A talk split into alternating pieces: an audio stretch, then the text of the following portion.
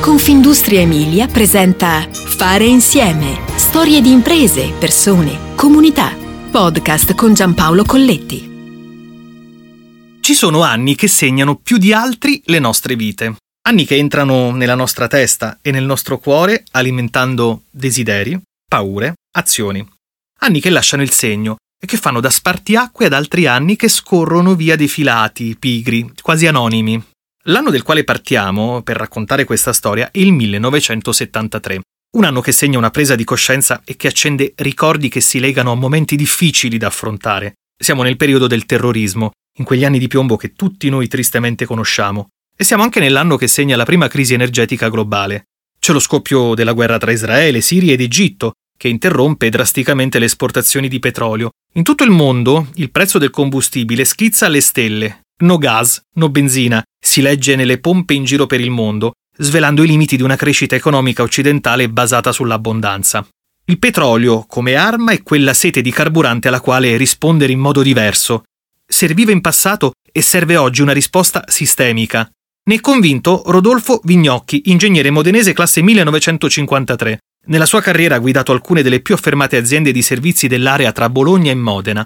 E questo accade ancora oggi, lui oggi di anni ne ha 70, ma la sua creatura vede al lavoro una squadra di professionisti con un'età media di 31 anni. Siamo a San Giovanni in Persiceto, nel bolognese, e stiamo parlando di Energy Intelligence, che oggi conta una trentina di dipendenti e quasi 200 clienti per un fatturato consolidato di 4,5 milioni di euro nel 2023. Si tratta di una realtà giovane perché da pochi mesi ha compiuto i 10 anni d'età, giovane e visionaria, ma con un'esperienza che affonda le radici negli anni per i suoi fondatori Infatti, dopo aver venduto l'azienda nel 2007, Rodolfo Vignocchi, Giorgio Bonzagni e Paolo Stanzani, a proposito di Stanzani, un mito nella storia dell'automobile sportiva, progettista e Lamborghini di auto che hanno segnato un'epoca, come la Miura e la Countach.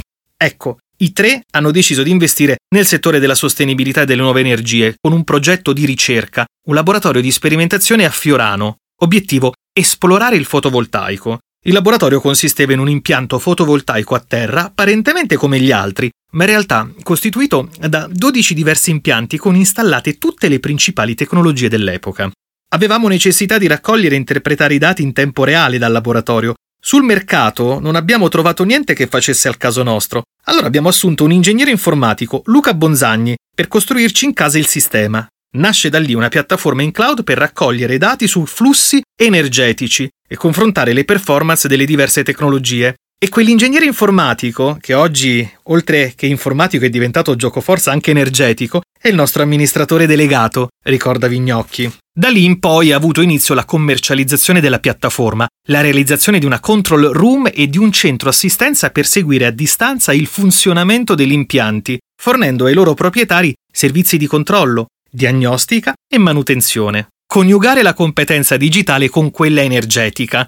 La ricerca è stata una costante del nostro percorso. Nel tempo abbiamo ampliato la gamma dei servizi e le competenze interne e ci siamo focalizzati sul tema della transizione energetica delle imprese, controllo dei flussi energetici sia di produzione da fotovoltaico che di consumo, precisa Vignocchi. Così da una collaborazione con le università di Modena e di Bologna è nato Revap, prodotto che in tempo reale ricostruisce la storia di un qualunque impianto fotovoltaico, facendo, grazie ai motori di intelligenza artificiale, una diagnosi delle performance.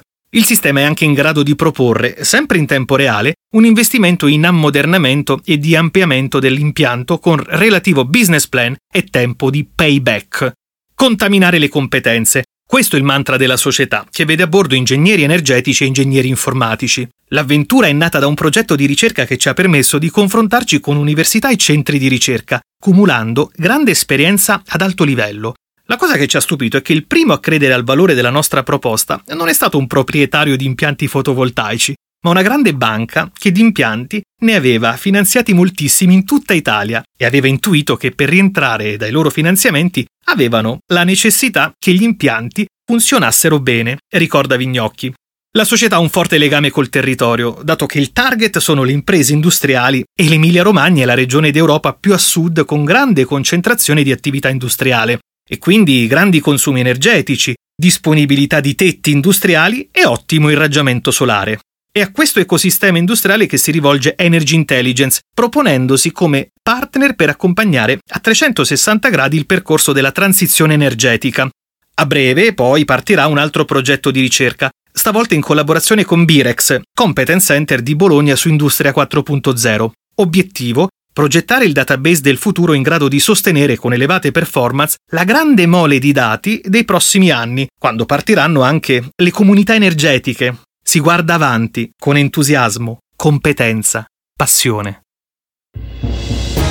Fare insieme ti aspetta alla prossima puntata. Puoi ascoltare tutti i podcast sul sito www.confindustriemilia.it slash podcast e sulle principali piattaforme digitali.